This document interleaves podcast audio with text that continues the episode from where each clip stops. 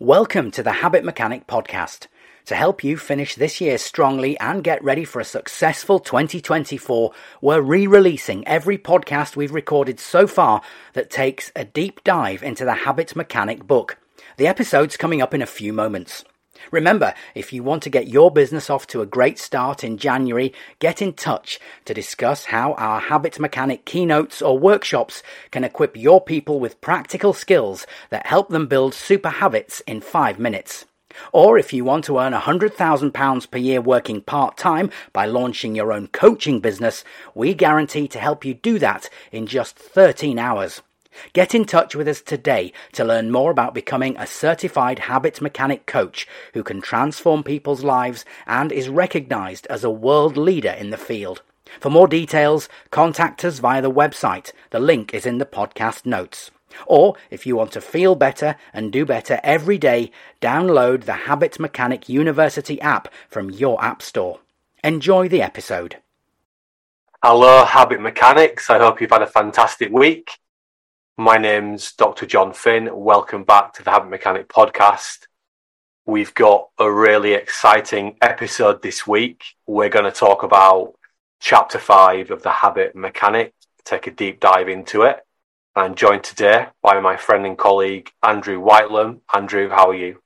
Yeah, hi, Jon. Great to be with you again. And um, I'm certainly looking forward to this one. Um, as you say, chapter five, when I read it uh, in the Habit Mechanic book, it had. Um, a very profound effect on me because there's one word that the chapter centers around, if you like, for me, and that's uh, a word that people might view as a little bit mundane and perhaps think they know everything about it and everything that it means and, and how it affects their life. And that word is learning. But really, uh, there's far more to it than that. And, and the chapter we talk, we are talking about uh, gives people a, an amazing, as I say, profound view of, of, that word and all the implications and the science behind it. Um, and I think the crux of it is that we can all improve. We'll come on to talk about that in just a few moments, Jon, or i would like to ask you more about that. But later in the podcast, we'll also be talking about um, an exciting development in the tech world um, and taking people's questions. Um, but um, I understand, Jon, you've been uh, busy uh, with uh, in, in, recent days with uh, the, the coaching certification that you're offering people. Yeah, so we've just released some new spots on the Certified Habit Mechanic Coach program where people learn to become a certified habit mechanic coach. It's really exciting that the first cohort are a good way through their journey now, and you know their results are already getting for themselves, and the people they're working with are remarkable. And we've just got such a great, diverse range of people that have signed up everything from what I would call elite business, uh, you know, big global companies. We've got professional sport. We've got military. We've got high edu- high level education. We've got um, people with their own businesses. We've got people with their own coaching businesses. We've got people that are looking to make transitions into becoming a coach. Um, so yeah, it's just a really interesting group to work with um, and it's, it's certainly the the main thing that I'm doing with my time at the moment. I think what's different about this program is that we're showing people how to help others build new habits, not just have nice, well intended coaching conversations where people feel a bit better about themselves afterwards. We're showing them actually how to help other people to make sustainable, long lasting changes in their lives by using our habit metric tools, which allow people to analyze their habits and start identifying their destructive habits and understanding what their super habits are. And we show them how to use our range of over 30 award winning habit, meta- habit mechanic tools, which then show people how to destroy those destructive habits and start building the new super habits. And what's also great is that the the the people that are trained to become certified habit mechanic coaches, they get that uh, they get book copies of our book, they get access to the to the app for their for their people, so they can start to use these habit mechanic tools with them in real time, which supercharges the results that they're getting. so if that is of interest to people, you can check out more details on our website, get in touch. We do have a few places left, but we, I know they won't be here for long. But if you're interested in doing it uh, further into the year, we have a waiting list as well that we can put your name onto. So, yeah, that's really exciting. And I think the the thing that we've both been working on together as well, Andrew, is the the new habit mechanic keynote that I know has been getting some great traction, and you, you've been on the, the cutting edge of um, working with with third party uh, clients on that. So, what's the response been to the habit mechanic keynote? Yes, that's right, Jon. Yes, I've been um, uh, talking to people about the habit mechanic keynote, and um, um, one thing that immediately fascinates them is um, the the, the, the, the, promise that we make to them that um, we can improve people's happiness and performance by at least 16% in the 90 minute keynote. And that, that's something that really is attracting attention and people w- uh, clearly like to know more about that. Um, and it's something that uh, is getting people talking for sure. You've had obviously um, a lot of positive feedback already um, uh, about the, the, the keynote from people in the the finance industry and the, the marketing industry, the, the organizations you've delivered them to. Um, and I think, I think uh, a refrain that we hear from, from the feedback is that people really love the, the, the practicality of, of the insights you share and how they're accessible and how they can be implemented. But they're, of course, based on and built with this cutting edge science. And that's something that, that gives people um, a great deal of confidence, but also, um, they see the the profound effectiveness of them, um, and of course they're able as well to take away a, copy of, of, the Habit Mechanic book and get access to the Habit Mechanic University app as well. So um, not only uh, does the keynote set out your toolkit um, for improved performance and happiness, but also they have these these uh, tangible tools to take with them as well. And I think um, again, as well as as well as the the overarching headline of of the 16% improvement in 90 minutes, people are also um, uh, talking about how they they they really like the idea of having more control over their lives and the the pathway being shown the pathway to make permanent positive change uh, to improve um, all aspects or many aspects of their, their life and work, including including leadership skills as well. So um, it's um, it's certainly had some good feedback, and uh, we look forward to working with people and talking more about the habit mechanic keynote. And again, as you say, Jon, um, full information about that is available on the website tougherminds.co.uk. Um, you'll see on the on the main menu, and um, I know people can contact you about uh, the certification for coaches, um, and also the habit mechanic keynotes as well via the website. is the is the one stop shop if you like. So, Jon, let's uh, let's dive into chapter five then, um, if we can. Uh, as I said at the start. Um, one word, uh, I suppose, is at the core of the chapter, learning, and it's a word people might think they understand. Um, again, when I read this, I was um, really blown away, I think, by the profound insights that are available and, and the, that are shared in the chapter. Um, fundamentally, I suppose that the, the, headline, we can all do better because learning is at the heart of our personal development and, and growth. Uh, please t- tell us more if you could.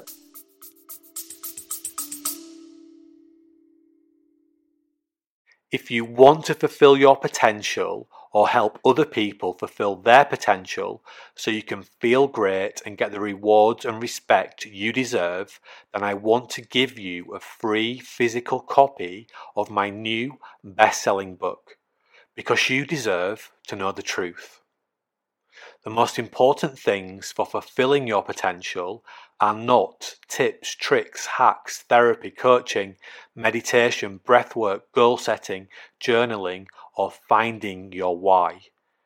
I know it sounds irrational because we're so used to hearing about using these things to help us fulfill our potential. But these approaches are outdated and ineffective, and they are based on a big lie. To find out more and get your free physical copy of Dr. Jon Finn's best selling book, The Habit Mechanic, go to tougherminds.co.uk. Yeah, well, the clues in the title learning is your secret superpower. Um, the title of the chapter is Your Own Secret Superpower. It's spoiler alert, it's learning. We are designed to do it. It's pretty invisible to us. When we're born, we can't do much. so the things that we can do today, we've had to learn to do them. And as surprising as it sounds, that includes things like smiling.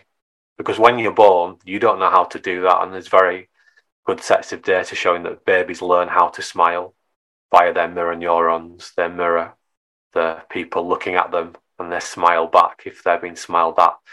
So I think we're conditioned to think about learning as something that we do at school, maybe, uh, something that's very formal, something that's often quite difficult to do. But actually, it's happening all the time. And whatever you've learned from listening to this podcast so far is an example of the things that you're learning. Whatever's on the news today that you didn't previously know, whatever the latest gossip gossip is, whatever's going on in the latest episode of the show you're watching, this is all learning. Learning's at the heart of what we're designed to do ultimately, because fundamentally we're designed to survive. And in order to do that, we have to get good at controlling our environment. And that means really we have to be good at problem solving. So we're designed to move around and solve problems, problems relating to survival, problems really relating to controlling our environment. And that means that we have to learn, whether that's uh, learning how to create fire for the first time. That was quite an important landmark in uh, our species uh, journey, or learning how to create a new COVID uh, vaccine this is happening all the time a bit uh, sort of a big level there's some quite lofty things creating fire and covid vaccines but also you know learning today uh, young children will be in school learning the alphabet or other people's names etc so we're learning all the time and it's our secret superpower because when we live in a world where the only constant is change in order to keep adapting to that change we have to keep learning and refining um, our approaches and ultimately our habits. Yeah, when you think of learning in that way, Jon, it is a, it is a profound readjustment. It certainly was for me, and um, it's it's um, everything you say. Of course, makes complete sense when you when you think about it in that way. How as humanity we, we've had to learn and adapt through the ages, and I think I think that idea of fire versus the COVID vaccine is a good one because I suppose at the time they were both fairly key to um, the human race uh, moving on and, and, prospering. You might argue COVID uh, was not such a threat, but it was certainly had a profound effect on all of us. Anyway, um, it's a, it's a fascinating comparison you draw there. And in in the book, in chapter five, you you talk about um, the nature of the brain being. Uh, why why we're able to learn and and and it has a characteristic um, that that's um, well, people might might might find the word interesting. Tell us more about that, if you would. Yeah, and it, this this insight when I first came across this idea of the power of learning, which was framed via uh, the preeminent and um, late Professor Anders Ericsson within his 10,000 hours of deliberate practice theory, was how important learning can be at getting good at things. When I first heard that, this idea of this feature of brain function we're going to talk about wasn't well understood. We were, I, I, so I distinctly been remembered sitting in a class in my master's degree where the lecturer was telling us about Anders Ericsson's theory, and we were sort of debating whether this was re- uh, true or not. Um, and in another class, we were starting to be introduced to a concept, a new concept um, called neuroplasticity. Brains are changing all the time. They're malleable. They're like plasticine. And that's what neuroplasticity means. Our brain is made up of about 100 billion neurons. So neurons uh, plasticity just means plastic, but not we think of maybe plastic as sort of quite robust and unshapeable things. Think more like plasticine type plastic that you can reshape and remold. So our brain is changing all the time by this process of neuroplasticity. New neurons are growing. So you, whatever you've remembered from the podcast so far, you're starting to develop new neurons in your brain for those ideas. You're growing and you feel them growing in your brain. Yes. so they're tiny and you, you, you know, there's a hundred billion of them. Um, so you're not going to feel them growing, but it's real. It's happening in your brain. You move things from your short-term memory.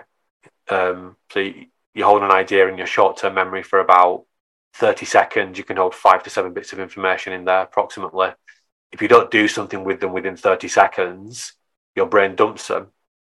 So we uh, learn slash grow new neurons in our new neurons in our brain by repetition repeat to remember, remember to repeat. But when I was at school and when lots of people listening to this podcast were at school, it was, and even after I'd left school, actually, um, the top neuroscientists in the world were pretty compelled that when you stopped physically growing, your brain stops changing in any reasonable way, in any important way. So you essentially, when you stopped physically growing, that was it you were sort of set. Whatever you had at that point, that that's all you that's all you had. What what they might have called your talents or something like that. And then the papers that I was reading um, in my masters, a lot of them were coming out of France because the French government had decided to invest in functional MRI scanners. So they had a lot of uh, proprietary research using that technology that was absolutely new insight into human brain function. So I was learning about Ericsson's theories and neuroplasticity at the same time. Um, and both were, you know, were, were quite new ideas. And I remember thinking, yeah, but you know, but then when you when when you go forwards and you start to really understand how brains work, what we're designed to do, what learning really means, it makes absolute sense that we're going to get good at what we practice because practice changes our brain ultimately. Yeah, you, you touched on something there, and you said what I would describe as the T word, Jon, talent. Um, th- this this insight that we now have that uh, we can all learn, our brains change because of this neuroplasticity and the, the process. And I might just ask you to, to talk about the, the, the process of neurons being developed in the brain in a, in a moment. But people will often say, well, I haven't got the talent for that, or I wish I was talented, uh, or he's, he or she is talented. Um, and what you're saying is we all have the potential to do better and improve in any given, any, any given endeavor, as it were. Yeah, well, the idea, the the actual origin of the word talent is is a talent, which is a a monetary unit. So it's like it infers you've been given something. It's a it's a it's a it's a valuable asset that you've been given, and remember I've I've done a PhD on talent talent development. Ultimately, the biggest myth in talent development is that what you're good at today predicts what you're going to be good at in the future. That is the biggest myth because the, that isn't the biggest predictor of what you'll be good at in the future. The biggest predictor of what you're going to be good at in the future is what you practice today and what you practice tomorrow and what you practice the day after that and what you practice the day after that and the day after that. So practice is the main effect variable, the most important thing essentially in predicting outcomes. Um, and I forget the question because I went off on a PhD talent rant then. No, no, I was just saying, you know, people do say that talent. They say I'll never be as talented as, but you've just said yeah. Okay. You know, what what what, yeah. what you're saying is we can develop we, because we can learn, we can develop and grow. Yeah, and it's really interesting. So my hypothesis in my PhD work was that the main effect variable, if you take a step back from practice, is actually the ability to regulate your emotions. So it's those people that can regulate their emotions the best that are gonna fulfill their potential in simple terms. So I studied some of the best 18, 19, 20 year olds in the world at what they did. Just because they were the best in the world when they were 19, 18, 20, that did not guarantee they would even be good enough to be um, full time professionals in those same sports uh, three, four, five years later.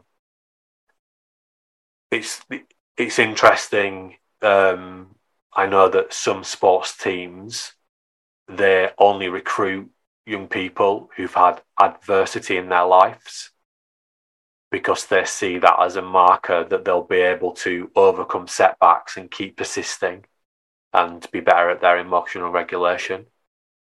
My approach to that is that you can teach people to deliberately do that, whether they've had you know setbacks or not. You teach them with the skills. Um, so you can learn, in fact, in a way to think more helpfully for yourself. That's what you're saying there. You can learn to think better. Yeah, you can learn how to keep persisting and how to keep engaging in the sort of practice that you need to engage in in order to get really good at things. But we, I think one generic thinking flaw in human beings, me included, is that we're very quick to dichotomize things. For example, I'm either sort of professional standard footballer or I'm not very good at football. Maybe that's not a great example. Either yeah, people great... people say I'm either oh I'm an absolute disaster at this or I've really got it down. I'm great at maths or I'm rubbish at maths or I've got loads of confidence or I've got no confidence. And in fact it's just not that's not real. There's a continuum and you're somewhere on the continuum. So one end of the continuum is you're perfect, the other end is you're poor. And for every important thing in your life, you're somewhere on that that that we call it the P2 continuum. Could um, perfect could be hundred or it could be ten. Um, poor can be zero, you're somewhere on that continuum. So you give yourself a score.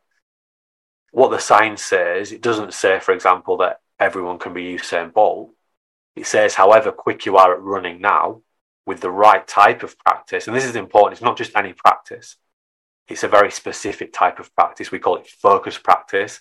Ericsson talked about deliberate practice, where you focus hard and you make mistakes and you learn from your mistakes. That's key. But with the right type of practice, you can learn to run faster.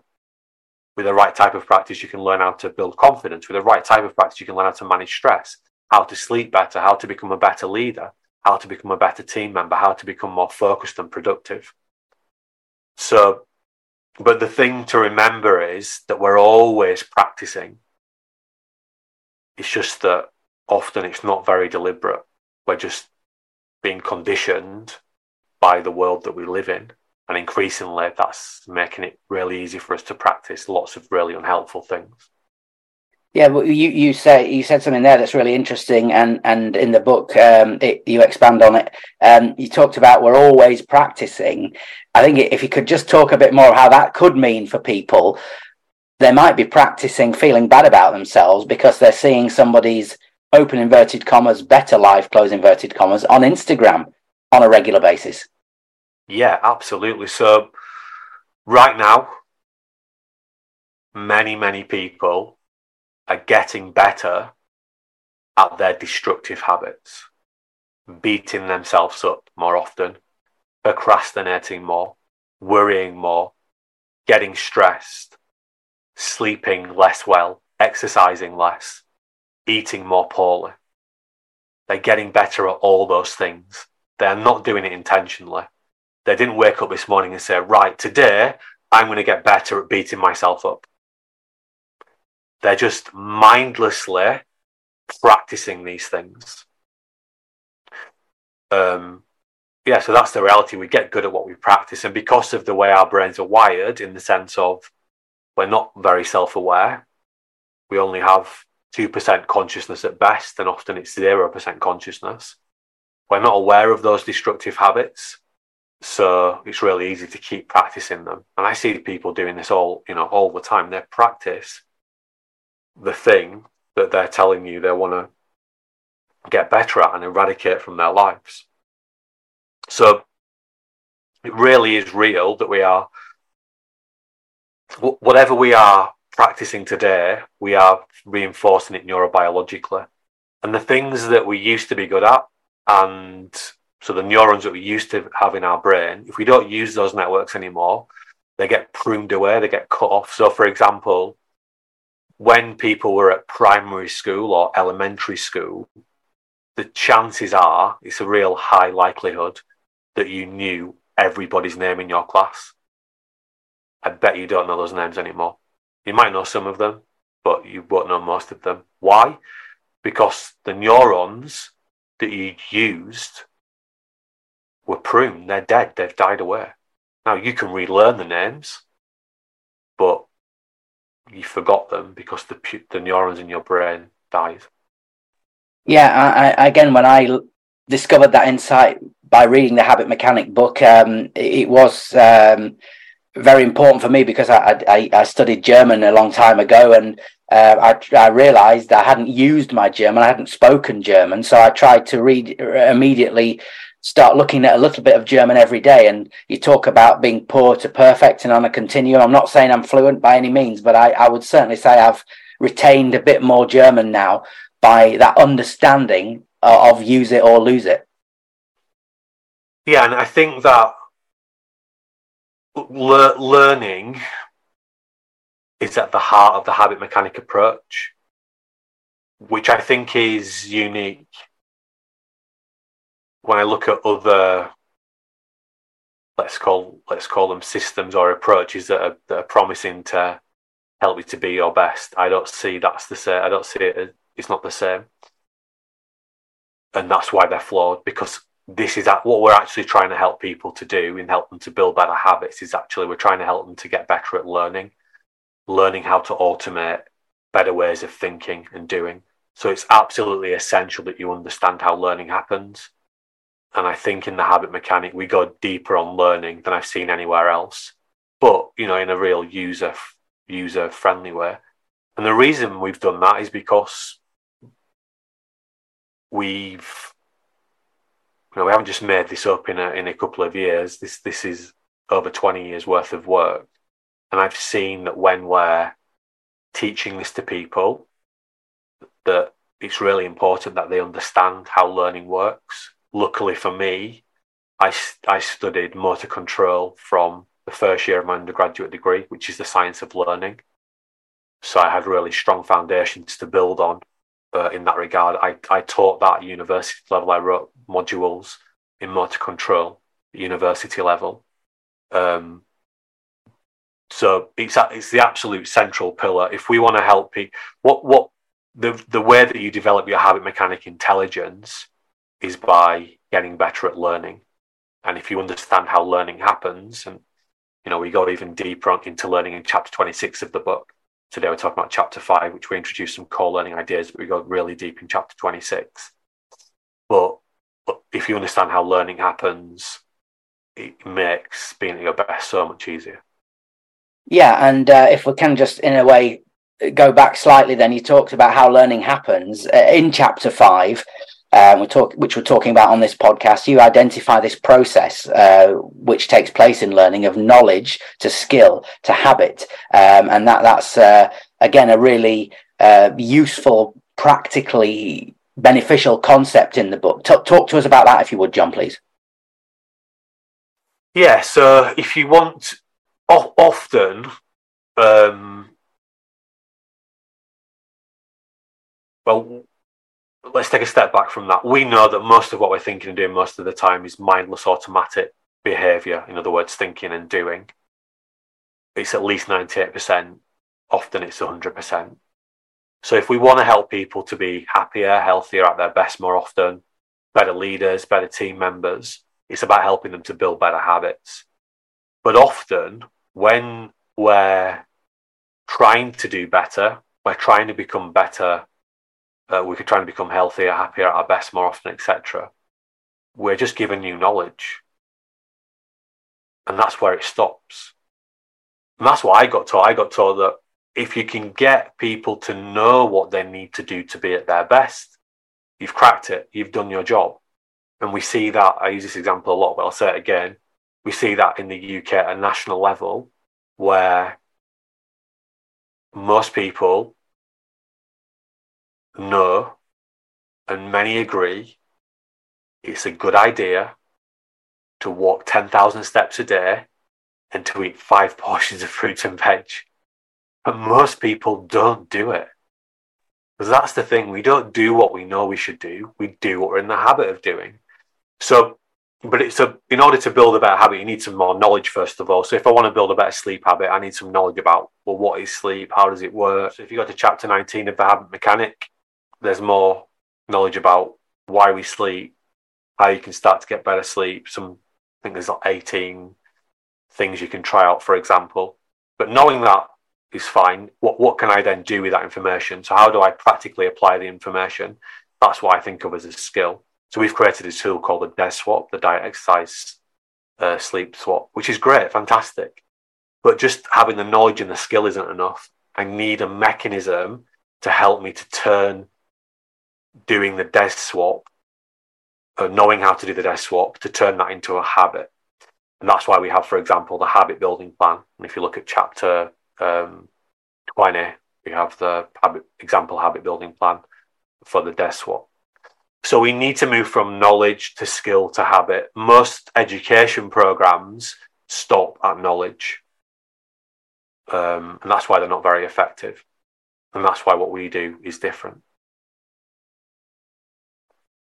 Yeah, um, you also use an example of, of, of learning and developing knowledge, a, a, really interesting metaphor in chapter five, um, which I, I think is really helpful for people. Uh, and it relates relates to, to this process, but uh, the, the, metaphor um, is of, uh, shall we say, frozen water. Tell us more about that, Jon. Yeah, so we think about we talk about this idea of neuroplasticity, about the idea of moving information from outside of your head to inside your head where you store the information in neurons. So for me, the process is a bit like you're freezing these these neurons in your brain. And actually it's not just one neuron, it's a collection of neurons. So we think about freezing them as ice cubes. So we go from knowing where you're starting to consolidate some of the information into your brain the skill where you're starting to practice and re- reinforce those neurobiological connections. But then once you when you when it becomes a habit, it's like you freeze it as an ice cube in your brain. And then we connect that idea to building up igloos in different areas. So you talk about learning to speak German. There are multiple ice cubes that you need to freeze in order to build a robust igloo uh, of German speaking. So imagine the the igloo is your German German language confidence profile, and then the more complete the igloo is, the more confidence you have in that area. So you're going to have to have some rudimentary, basic foundational ice cubes in there, like the ability to read, the ability to write, the ability to speak, and then I'm sure you'll have your basic German uh, grammar and verbs and all these other things that you build up over time. And that goes back to the idea of the P2 continuum. So it's not that we're either good at great at German or we're completely rubbish. We're somewhere in between. And the igloo metaphor can help us to understand that um, and can help us to build confidence in what we've already got in our German learning. But it also allows us to target the next thing that we need to work on. Yeah, I think the uh, the, the ice cubes to, to, to, igloos metaphor is really really useful. Just a brief digression. I think my German grammar igloo is certainly missing a good few ice blocks in the roof, so uh, more more work needed there for sure. But yeah, it's it's again another helpful metaphor to help people practically apply these concepts. Um, one thing um, in another thing in the chapter that that really I found incredibly profound and, and really made a massive impact on me. It came out of the page like a an uppercut, if you like, was this idea that you can we're talking about learning, we're talking about developing new skills, new abilities, new attributes. You can learn to be happier. Um, and I think it's great to to for people to understand that there's a really tangible way they can immediately see this in action in the Habit Mechanic University with the daily T plan. Please explain more about that for us, Jon. Yeah, and, it's worth saying that um, if the igloo example got your attention, read chapter 23 of the book where it really fleshed that out in the context of building up confidence. And the the tool that we introduce in chapter five is actually the three to one daily reflection, which is a way of helping us to get better at paying attention to more things that are helpful for us.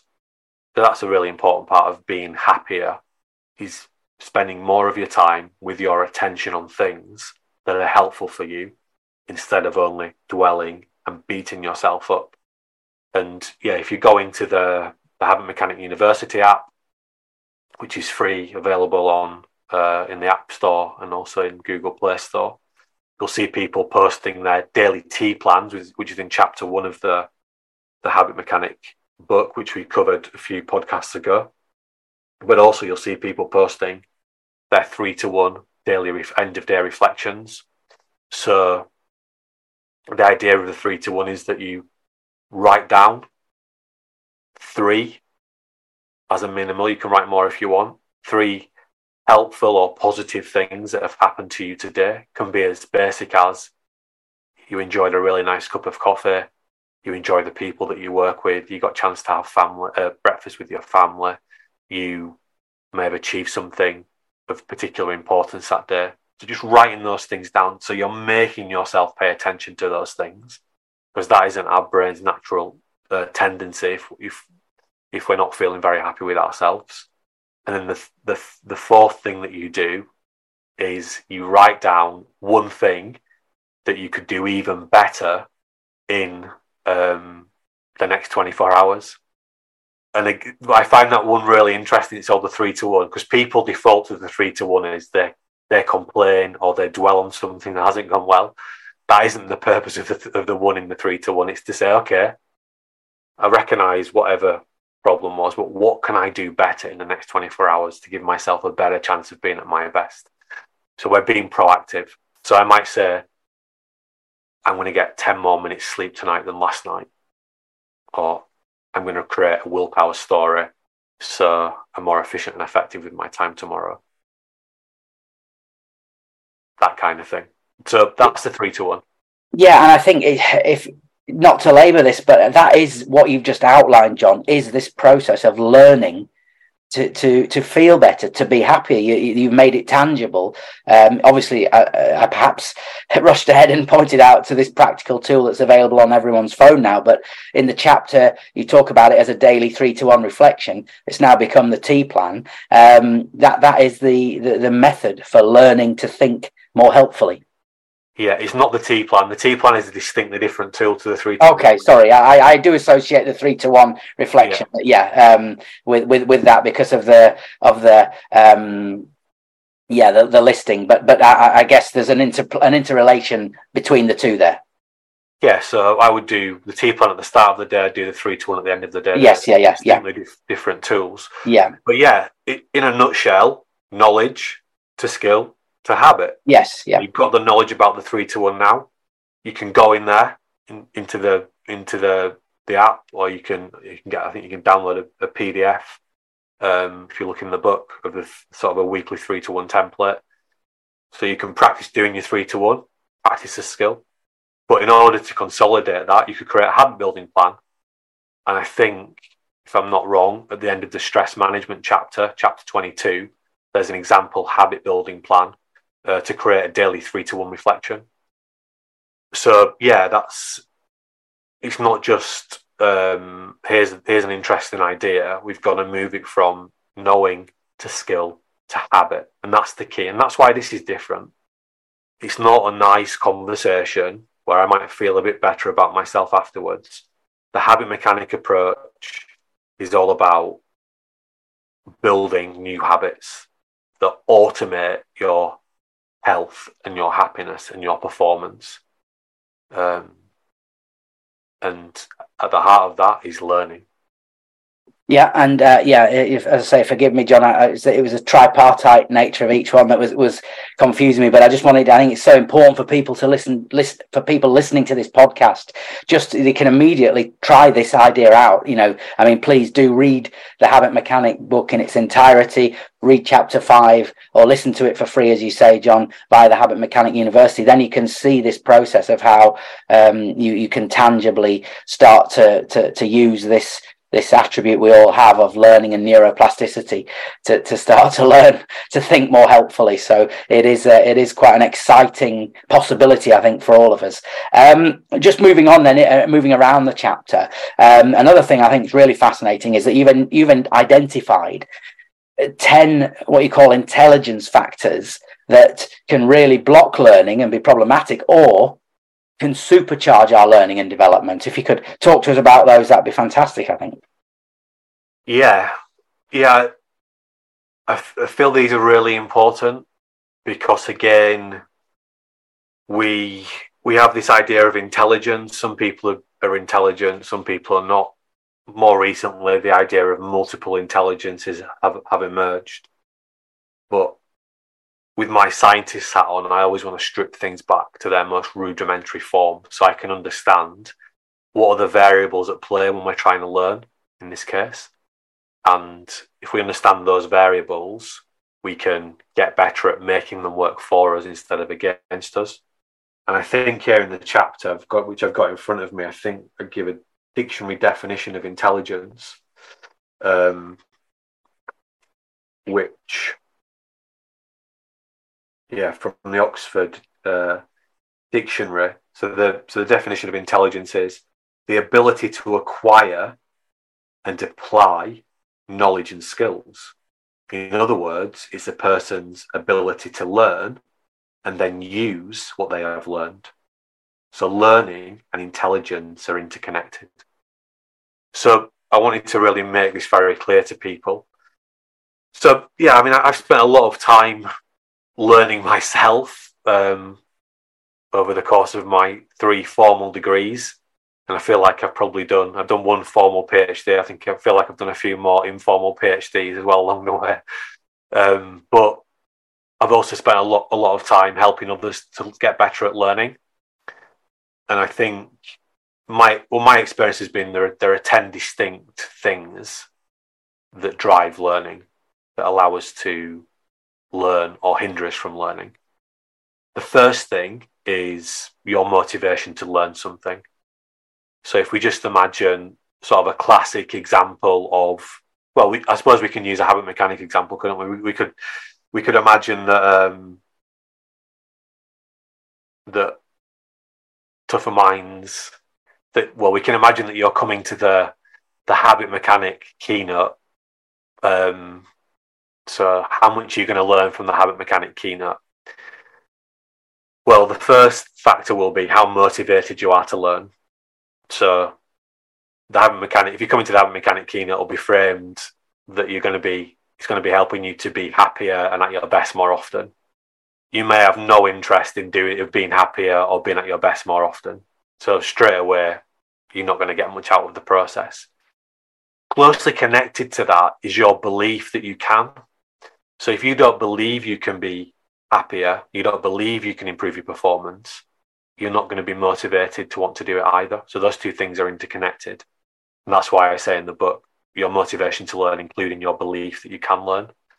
And that's why we have chapters like the chapter we're covering in the book, because we've learned that if we want to help people to be at their best, we need to help them to really understand how their brain works that they do have this fantastic superpower of learning to get better.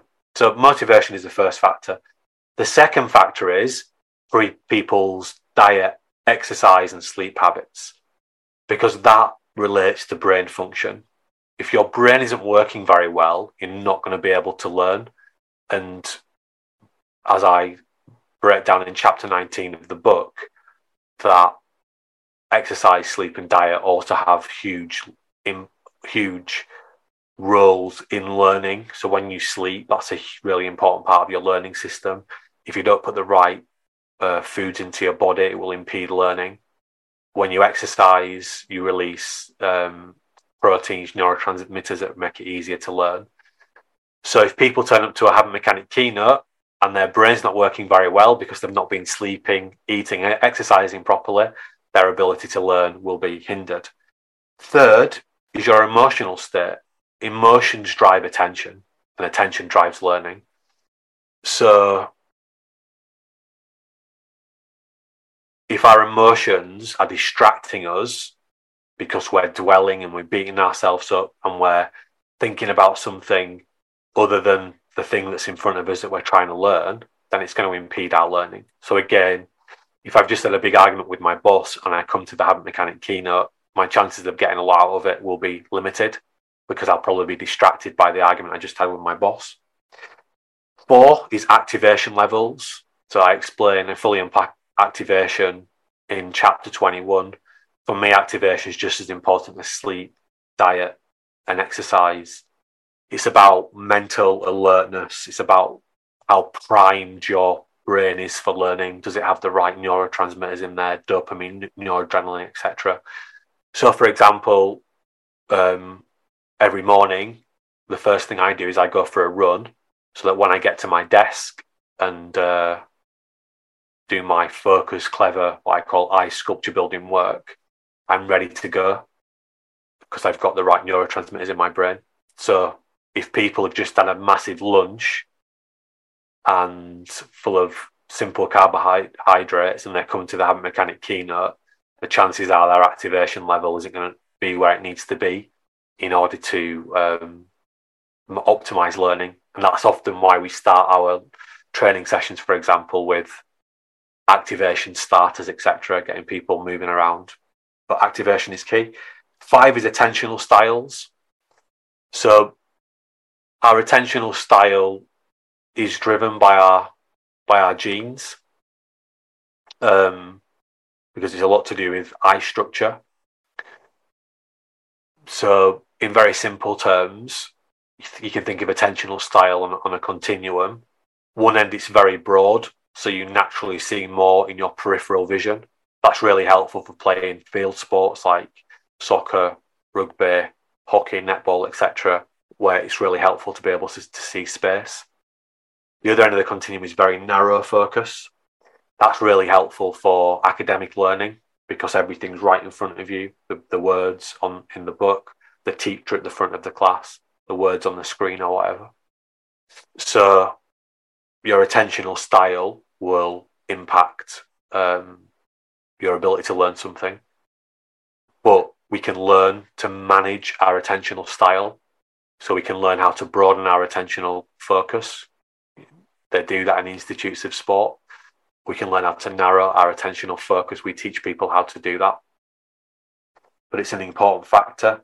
The next one is your memory and memory recollection. Sorry, your working memory and memory recollection capacities. So this is back to the idea of holding something. How long can you hold something in your short term memory for? Which is sometimes called your working memory. We talk about 30 seconds, five to seven bits of information.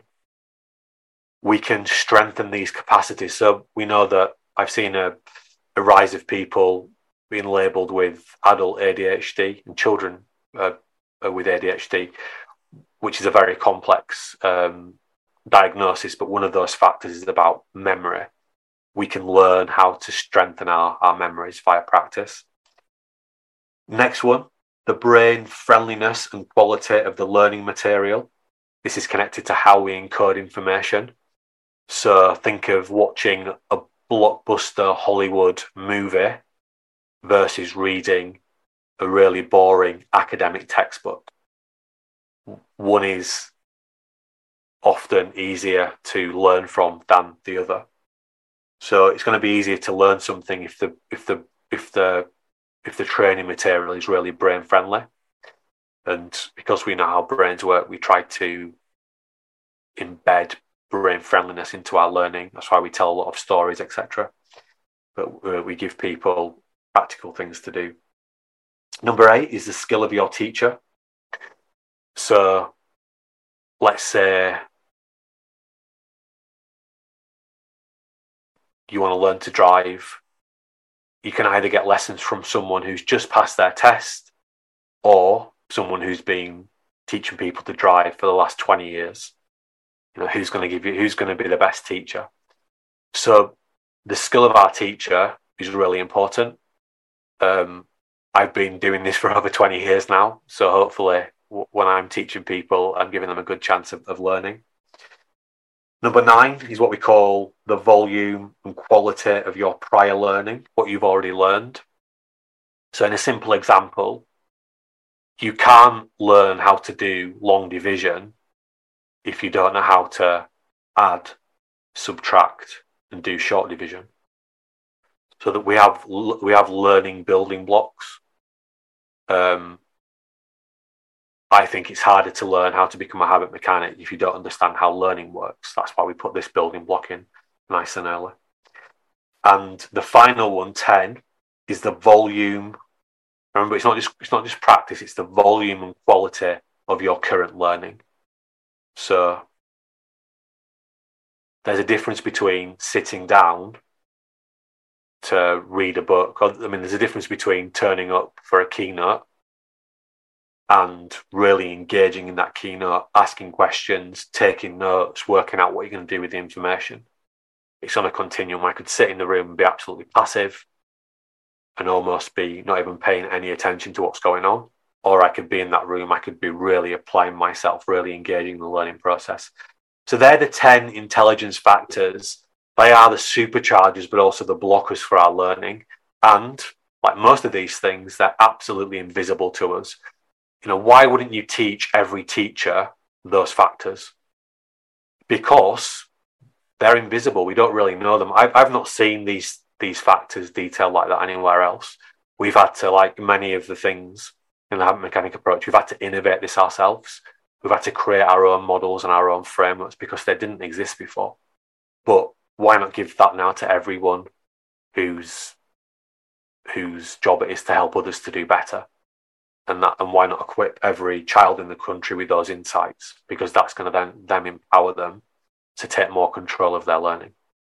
Yeah it's certainly uh, certainly hard to argue against uh, doing that jon as you say. Uh, a very very compelling argument indeed. Uh, if we can uh, we're coming to the end of the podcast. Remember we're going to talk about uh, something that's uh, broken in the world of tech that's uh, very interrelated to, to what we're talking about. And also, we'll be taking one of your questions. But just, just before we move on towards that, Jon, just like to take you back to a couple of the the 10 intelligence factors you've just taken us through in, in, a, in a really practical, interesting way. Um, you talked about working memory and memory recollection capabilities and, and, that can that can be how that can be improved. I'm sure people will be fascinated i, I think in particular by that one. How, how can we start to improve that? Can you remember what the what three to one tool is? Can you remember what the t stands for? Can you remember what eight brain means? So by learning the habit mechanic approach you will supercharge your working memory and memory recollection capacities. So that's what it means. You know, there's a very common uh, saying which is when it comes to mental performance, use it or lose it. So often when you retire or you, you know, of, often now people can just get into a rut in their profession. They just get into that rut of they've learned their job, they just turn up for work every day and they just do what they've always done so they're not testing themselves, they're not practicing, etc. Um, so yeah, it's like memory's a muscle, and you have to work it out in a very deliberate way. So not just not just consuming interesting and engaging uh, funny cat videos on TikTok or whatever you get your social media stream for, from, but really, really testing and challenging yourself, and that that's a huge part of the eudaimonic experience of um, that, that's a really important pillar of being happy. So the habit mechanic approach gives you the perfect opportunity to do that. If you're going to learn about something, why not learn about yourself and how, how to do things better? So that's what I would say in relation to working memory and memory recollection capacities. Take a much deeper dive into that in a chapter 26, where I really unpack these factors. Yeah. Okay. Well, that that's um, yeah an interesting take on it, and I think use it or lose it is a great takeaway for people. Uh, uh, uh as as I, I, tried to allude to earlier in, in, in the podcast about my uh, ongoing efforts to improve uh, my once uh, almost fluent German language. Anyway, uh, the the final one I'd like to ask you about, Jon, is this idea of the Hollywood blockbuster movie versus a, a mundane presentation of something. I think that's going to be really useful for people. Uh, maybe in the business world or in the education world, or I suppose in any field. If you want to make an impact on people, um, you want to help them learn something. Think about how you present it. Yeah. So in um, chapter 24 of the book, we share our Expands learning plan. So, Expands is an acronym and it's designed with brain friendliness in mind. So, we use that to create all of our training materials, but we've also taught that to teachers to help them to create more engaging lessons, etc. Um, so, some of the work that we done at Colf School, for example. So brains have a preference of what they like to pay attention to. For example, we know that our, our eyes are much more dominant than any other sense. Um, because our eyes are much older. There's a, really interesting study by um, which I've which I've come across by the great neurobiologist uh, John Medina, and there's a this experiment was testing the expertise of expert wine tasters. So they got some expert wine tasters um, into a room, and they gave them some red wine. But in fact, it wasn't red wine. It was white wine dyed red every one of those expert wine tasters reported what a fantastic red this was and explained all the features of this fantastic red wine. That shows you how powerful your eyes are. Um, so, again, common parlance, a picture paints a thousand words, etc. So, there are all these rules that drive our brain. We understand what they are. We've created the Expands uh, learning plan. So, you can see one example of how I use those insights in my presentations in our in our keynotes as an example in chapter 24 which is the performing under pressure chapter yeah no that's fascinating and uh, that the, the wine tasting example with with people being overridden their, their good sense if you like being overridden by what they see is absolutely fascinating. So uh, yeah i think i think that that will bring a smile to many people's faces. Well jon thank you so much for taking us through chapter five.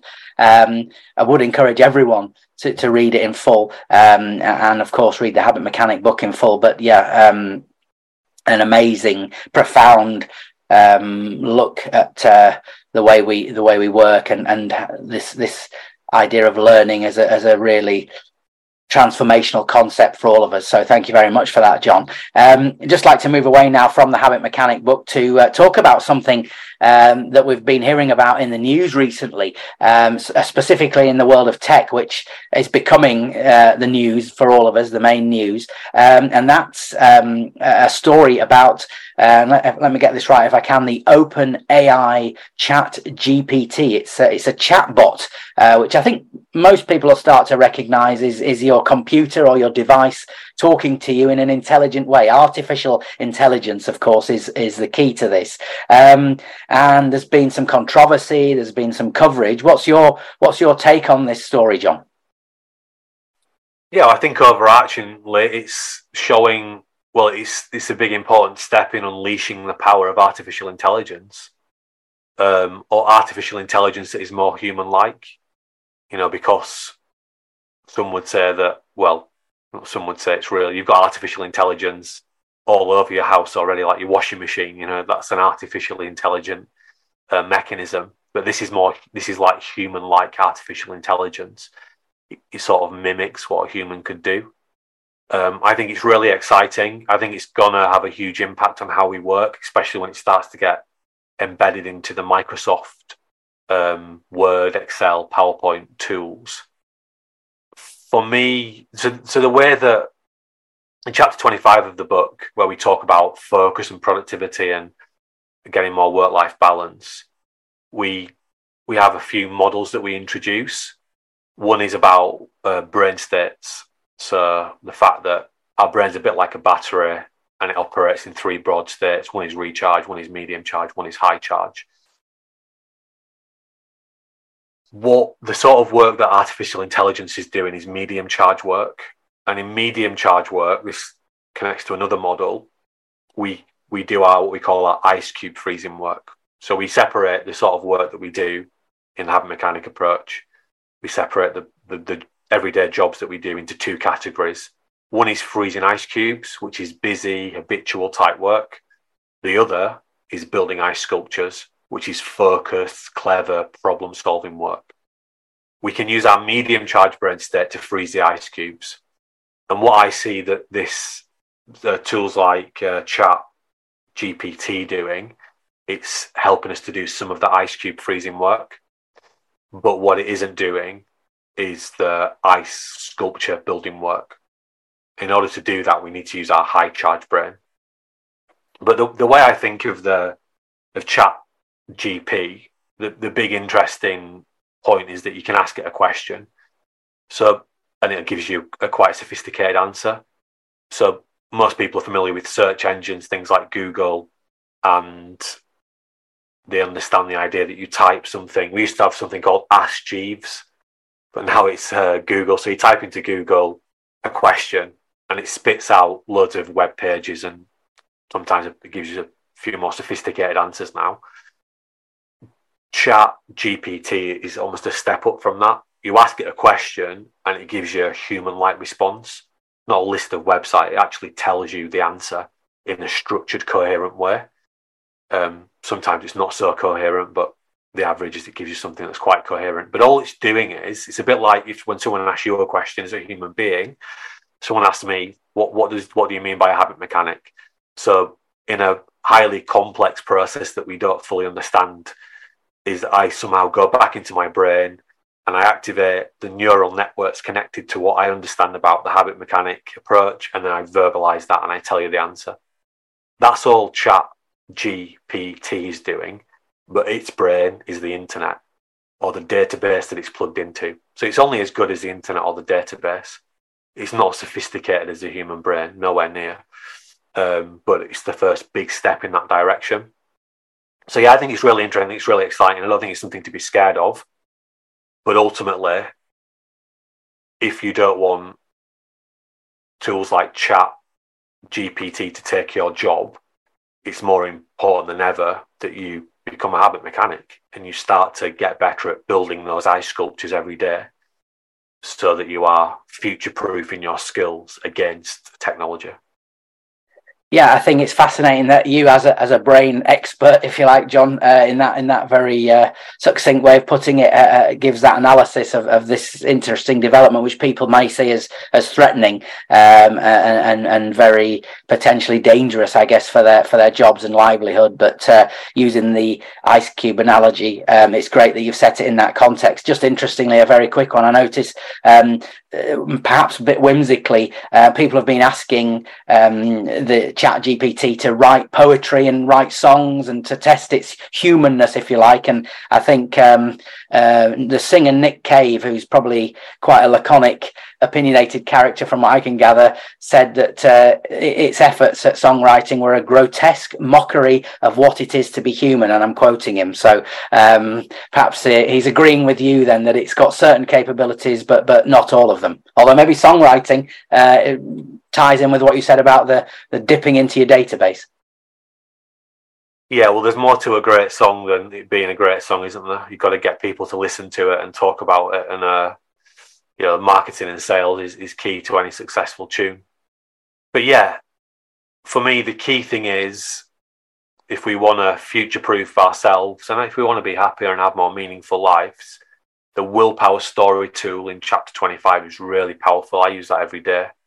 Um, and it's going to make it easier for you to actually recognize where you can use tools like Chat chat GPT to help you out, but also it's going to help you to build the sort of habits that you need to consistently build up those ice sculptures every day.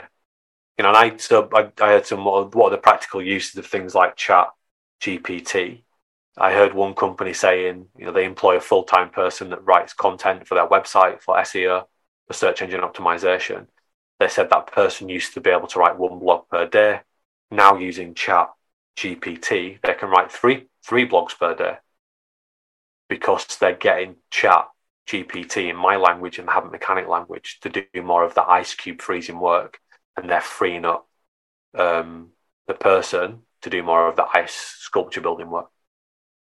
Yeah, absolutely fascinating, and uh, perhaps you've uh, identified the formula for for humanity's uh, cooperative working with these uh, very very rapidly emerging technologies. So that that's a, a great benefit and equally fascinating as well. Uh, well before we, we conclude the podcast today jon um, we take questions from you. Please do submit your questions to us. Um, you can do that via social media, Twitter or Instagram, to search for Tougher Minds, or LinkedIn as well, of course, uh, or via the website, tougherminds.co.uk. Just send us a question via the contact section of the website there, um, and uh, we will certainly have a look at those and try to answer some of them on this podcast. Um, and we've got a question here today, Jon, which I think uh, connects with this idea of learning and, and how um, people can can start working to improve. This is this is from Trina, um, and she asks: um, so much of what my team does in creating their own habits is done outside of work at their in their own homes.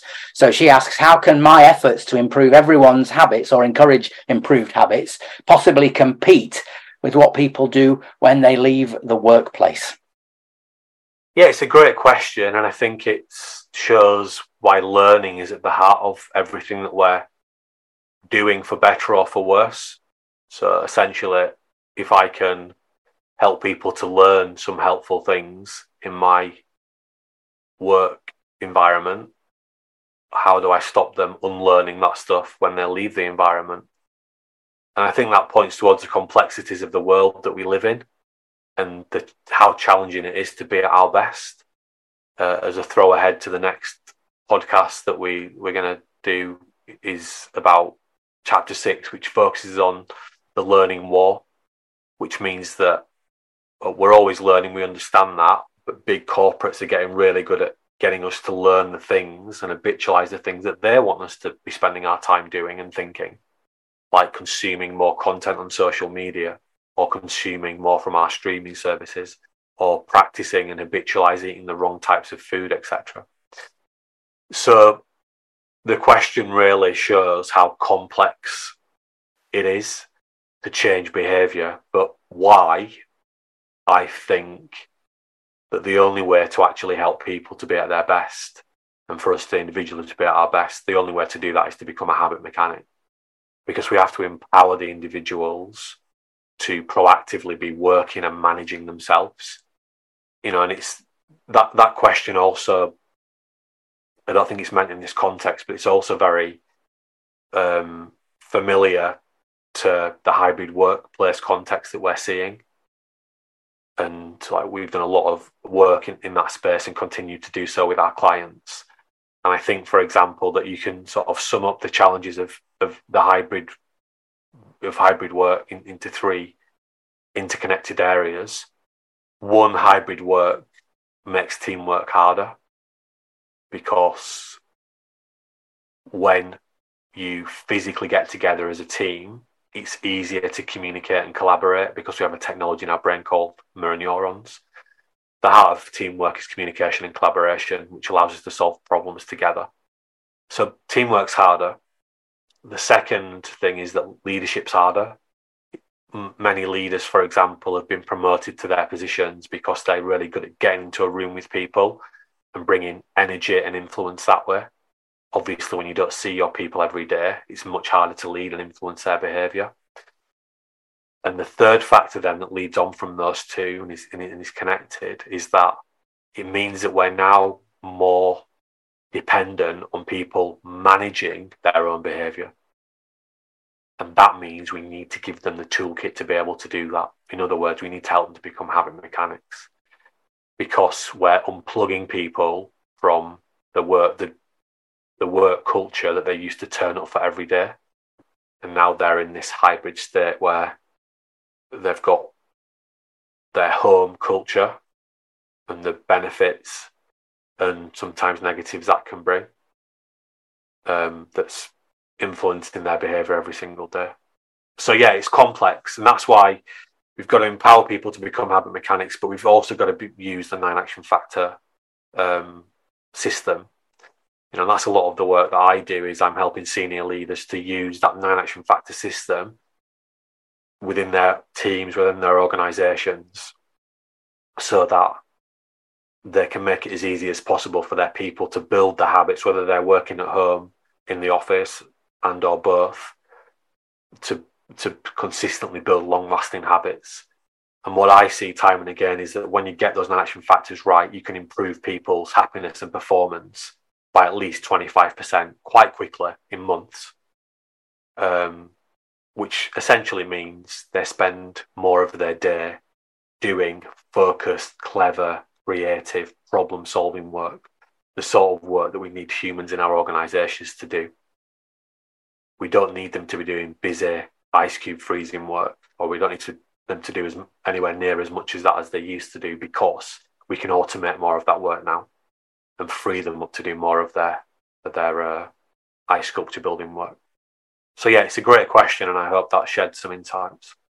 Yeah, I think it does, Jon, and thank you very much for that. And, and Trina, thanks very much for the question. As I say, do please keep your questions coming in uh, via social media or contact us via tougherminds.co.uk by the contact section there on the site. And we'll do our very best to uh, get through some of your questions on this podcast. Well, Jon, thanks so much for your time once again. Um, absolutely uh, transformative for me, chapter five, when I first read it. And thank you for talking about talking about it in such great detail and taking a deep dive into it, learning um, the science of learning and how we can all get better and improve by using that understanding and applying it. Thanks so much again, Jon. Anything you'd like to say in closing before we draw this podcast to a close? Yeah, well, one, I, I agree. For me, chapter five is is profound as well, and I was listening back to that over the weekend. It's so important. That that's why it's at the front of the book because learning is at the heart of being healthier, happier, and at your best more often. The whole point of the habit mechanic approach is that you learn how to become a habit mechanic by developing your habit mechanic intelligence. Um, and that once you can do that, you can help others to learn how to become habit mechanics. So yeah, it's it's a really fantastic uh, chapter, and as I said, you can go you can go deeper in chapter 26 on the learning piece. But I'd just like to say thank you so much for listening. Thank you for everyone who's in the app and showing up regularly and, and supporting every everyone else, and also you know being prepared to share what's going on in your life because that's really helpful for other people to see how this is playing out in real time for others. And I know that being your best, being our best, is more difficult than ever. But remember, you're only ever one habit away. Thanks for listening. Remember, if you want to get your business off to a great start in January, get in touch to discuss how our Habit Mechanic keynotes or workshops can equip your people with practical skills that help them build super habits in five minutes. Or if you want to earn a 100,000 a year working part time by launching your own coaching business, we guarantee to help you do that in just 13 hours. Get in touch with us today to learn more about becoming a certified habit mechanic coach who can transform people's lives and is recognized as a world leader in the field. For more details, contact us via the website. The link is in the podcast notes. Or if you want to feel better and do better every day, download the Habit Mechanic University app from your App Store. Thanks again for listening.